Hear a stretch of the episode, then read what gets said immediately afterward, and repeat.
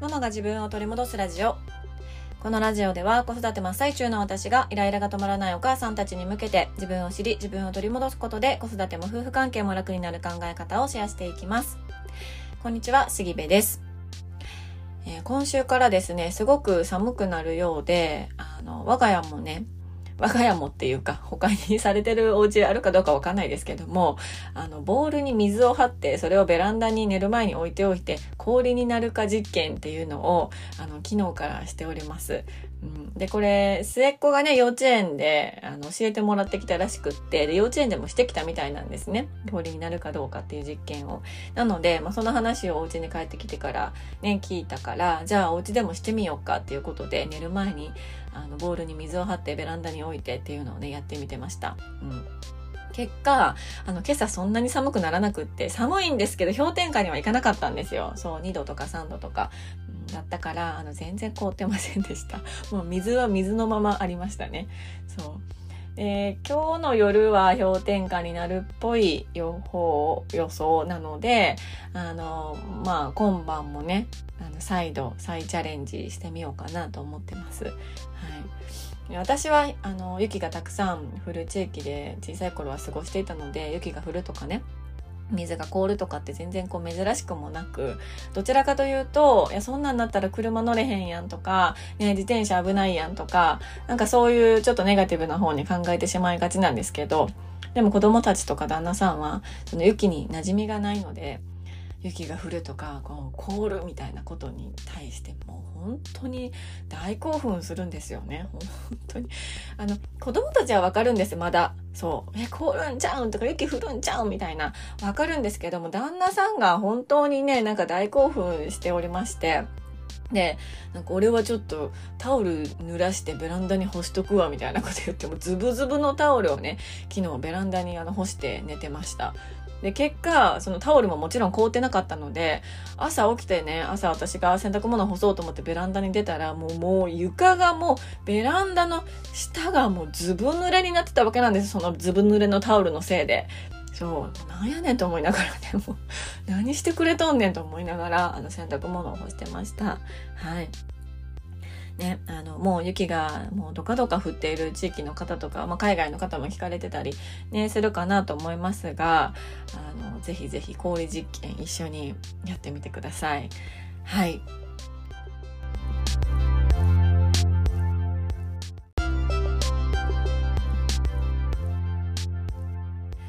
今日のテーマは、私が楽になった考え方ということについてお話をしようと思います。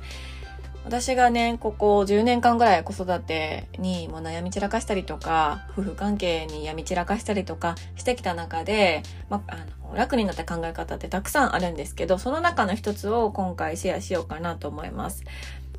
えっ、ー、と、今回はね、何が言いたいかというと、主役を子供に譲るということです。はい。あの、まず、なぜこのお話をしようと思ったかというと、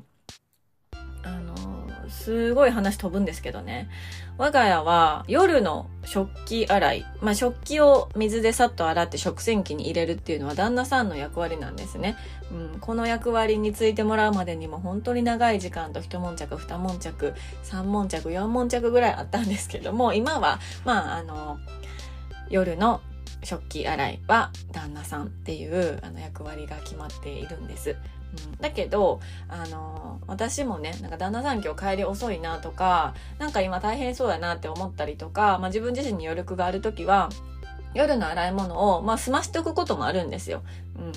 で、あの済ましておいたら、うわ、今日洗い物やってくれてるやんっていう反応の時もあったりするから、できる時はまあやったりとかするんですよね、たまに。そう。だけど、この間、私が、あの、やっといてあげようかと思って、あの洗ってね食洗機にこう入れといた食器を見て旦那さんが「何やねんこの入れ方」って言ったんですよ。何やねんこの入れ方こんな入れ方したら何も入らんやんけみたいなことを言ったんです。ま、私に言ったわけじゃないんです。独り言でした。確かにあれは独り言だった。だけど、私はその旦那さんの、あの、1メートル先ぐらいにいたんです。だからその独り言がね、もうすごい鮮明に聞こえたんです。だから、いや、はぁと思って私がね、なんか、あの、役割じゃないのにやったのに、そんなこと、何それみたいな風に思って、イラーってなったんですよ。うん、なったことをきっかけにいやでもちょっと待てよとあのいろいろそこからあの過去のこと振り返ったりとか自分のこれまでの言動っていうのを振り返ったりしたんですね。うん、何を振り返ったかというとあ私がこういうことを言い続けてきたなと思ったんです。うん。例えば、なんか、洗濯物をね、旦那さんがちょっと手伝ってくれるってなった時も、干し方がね、なんでこんなぐちゃぐちゃに干すのとか、こんなに詰めて干したら、何にも乾かんやんかとか、ハンガーの位置近すぎやろとかね。干すのに、乾くのに時間がかかったら、匂いがつくから、なんでこんな干し方すんのとか。あとはまあ家事のことだけじゃなくっても子供を見てくれてる時に、子供たちにそんな口の利き方せんといてくれるとか、そんな言い方せんといてくれるとか、なんか自分の都合だけで子供になんかイライラするのやめてくれるとかね、いや、どの口が言ってんねんって今言いながらも思いますけれども、あの、旦那さんに対してはすごい思うんですよ。自分のことを棚に置いて、自分が完璧にできているわけではないのにもかかわらず、たまに旦那さんが子供のこと見てくれたりとか、お家のことしてくれたりとかすると、それに対してもうすっごい腹を立てていたんですね。そのことをすごく思い出したんです。うん、で、で、なんかそんな風に私が、なんでそんなやり方すんの？みたいな風についつい言っちゃうと、あのー、旦那さんもね、やってやってんのになんなんその言い方みたいな。じゃあお前が自分でしろやみたいな感じになるわけですよ。で、そうなると私も自分でしろやって何みたいな。家のことと子供のことは夫婦で一緒にやっていくことじゃないの？自分のことって何ですかってなるんですよね。うん、でむしろ、あなたの靴下を私が干してるんです。じゃああなたは自分の靴下自分で干せよみたいな、あの感じになって、どんどんどんどんもうなんか本末転倒な喧嘩がもうね、もう本当に何万回も繰り返してきたんですよ。そんなことを、まあその一言からすごいもう、あの、回想シーンみたいな感じでいろいろ思い出してたんですよね。うん、でもなんか今は、あの、なんだろうな、旦那さんがする家事とか子供に対することに対して、まあ、イライラすることもあるんですけど、でも前に比べたら全然イライラしなくなったな、楽になったなって思ったんです。で、そんな時に、じゃあその時と今の違い何なんだろうなって思ったらあの、当時は自分が主役だったんですよ。うん、だけど今はいい意味で本当の意味で主役を子供に譲ってるなって思ったんですね。うん、でどういうことかというと当時は本当になんか日々が忙しかったりとか子育てとか毎日を送っていくことに必死すぎてもう目の前のことしか見えてなかったんですよね。うん、目の前のこととなんだろう、自分のこんなにやってるのに、こんなに限界で、ね、もう毎日寝落ちするぐらい疲弊しながら家のこと、子供のこと、仕事っていうのをもう必死で回してやってるのに、ちょっと洗濯物頼んだら、あの、洗濯物もろくに干せへんのかみたいな。なんで私の仕事これ以上増やすのみたいな。なあ、私あなたが見てないとこでどんだけ必死に頑張ってるか分かってるみたいな風に思ってたんですよね。うん。なんかあなたは、あなたはって旦那さんですけど、あの、もうね、自分のことだけを考えて自分の荷物だけを持って仕事に向かえばいい。だけど私は自分の用意もして洗濯物も干して、あの、幼稚園の準備を2人分、もしくはさ、3人分して、ね、子供たちの機嫌も取りながら朝ごはん食べさせて、歯磨きして顔洗って着替えさせて、その中でこの靴下は嫌やとか、なんかこの、なんか腕のところが気持ち悪いからどうのこうのみたいなのとかをもうなんとかこうにかね、あの、自転車に乗せて、もう雨の日とかもうカッパとか全員カッパ着て、もう 職場に着いたらもうパンツまでずぶ濡れみたいな、あの状態でどれだけ必死に毎日生きてるかみたいな。うん、あなたはもう自分の荷物だけ持って自分一人で職場に行って自分一人で帰ってきたらいいんだけやんみたいな風に思っていたんですよ。あまりにもしんどすぎて毎日が。うん、だから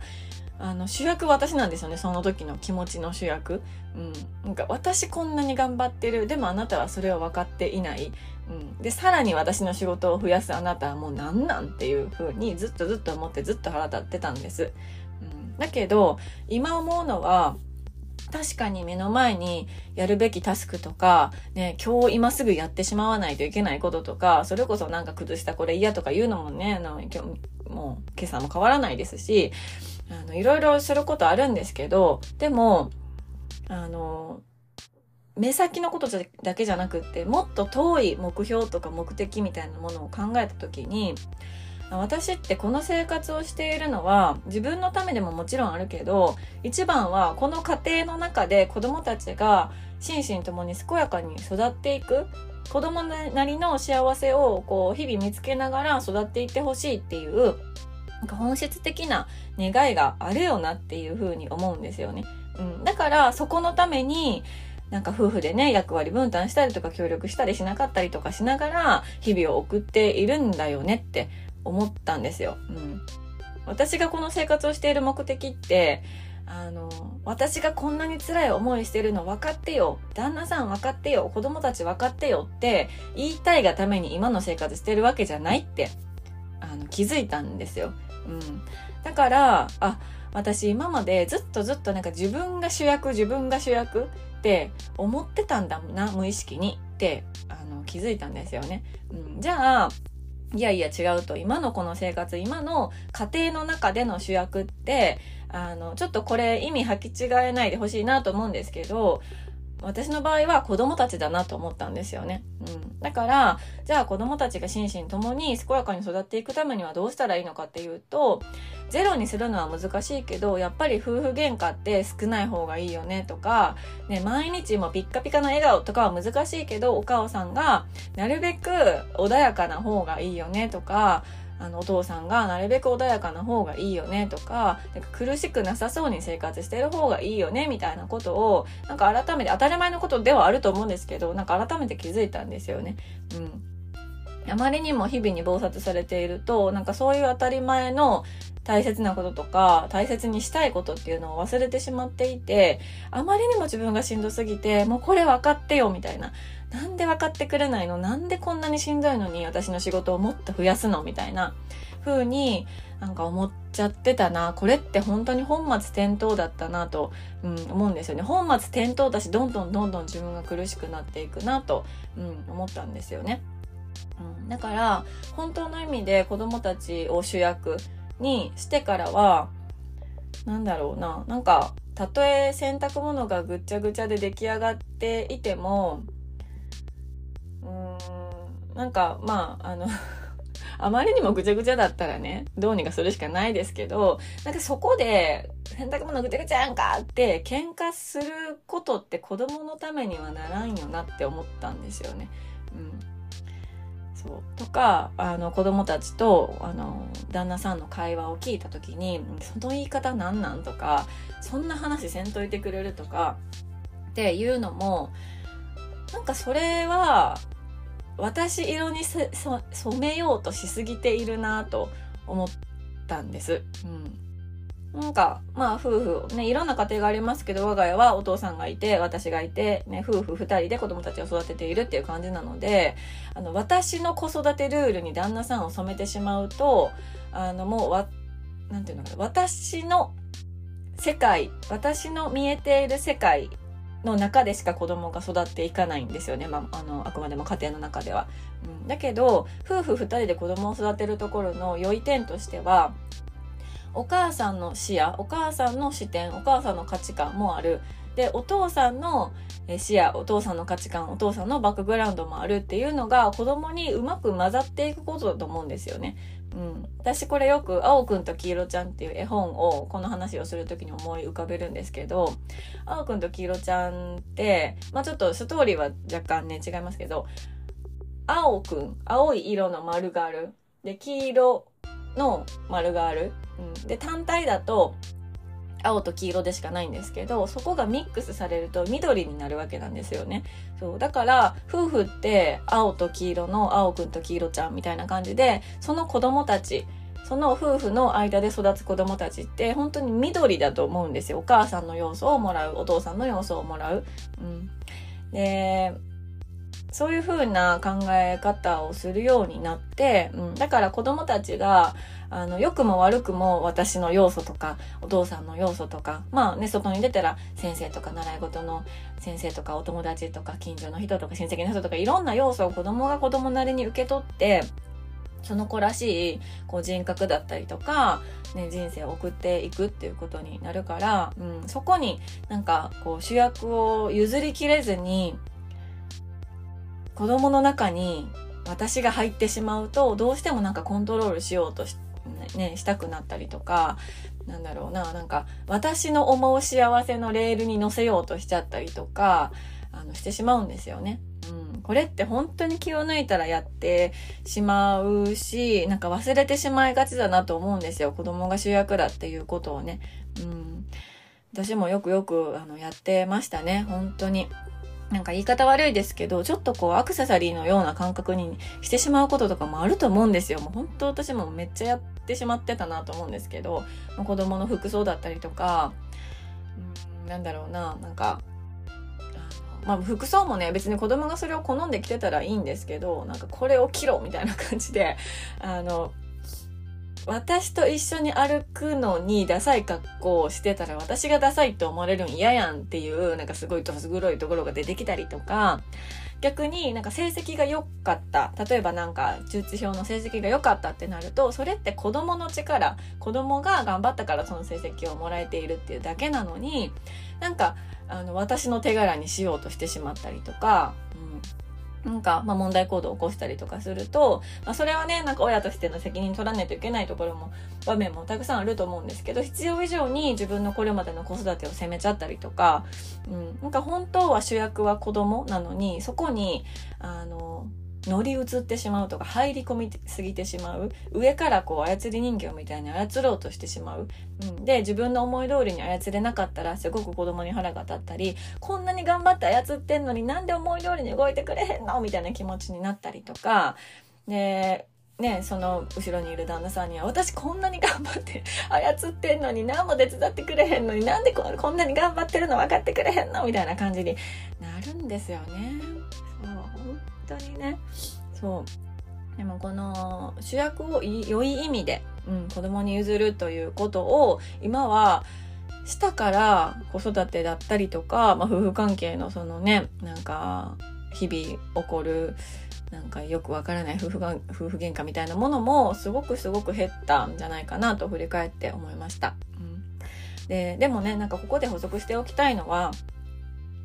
普通に人って主役になりたいと思うんですよ。うん、というかみんなが自分が主役の人生を送っているんですよ。うん、これはね、なんか表舞台に立ちたいとかリーダーになりたいとか、あの、グループの中心に行きたいとかそういう意味ではなくって、そういう意味の主役ではなくって、やっぱり自分本位、うん、っていうのが人だと思うんですよね。それって、うん、自然なことだと思うし悪いことでは全くない、うん、からだからこそその子供を主役主役を子供に譲るためにはお母さん自身が自分自身が主役になれる場所っていうのを別に持つ他に持つっていうことがすごく大切なんじゃないかなと思うんですよ。うん、やっぱりねずっとその影の存在その子供のためにとかなんだろう自分は影の存在であのもう私の人生は終わりでいいんですみたいな風にね思ったとしてもやっぱりそれって心が苦しくなるから、うん、自分自身が主役になれる場所を自分自身が、うん、なんか思ったことを言えたりとか自分自身が自分の表現をできたりとかあのする場所だったりそういう関係だったりっていうのを持っておくっていうのがすごく大切だなと、うん、思いました。はいということで、えー、今日のテーマは主役を子供に譲るということ私が楽になった考え方についてお話をさせていただきました最後まで聞いていただきまして本当にありがとうございます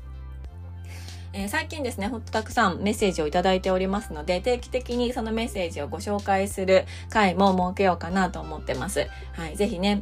えー、メッセージ、ご意見、ご感想、あなたのエピソードなどなどがありましたら、LINE の公式アカウントにメッセージをいただけたら嬉しいです。はい。URL は概要欄に貼ってありますので、ぜひ、えお友達の登録よろしくお願いいたします。では、今日も素敵な一日になることを願っております。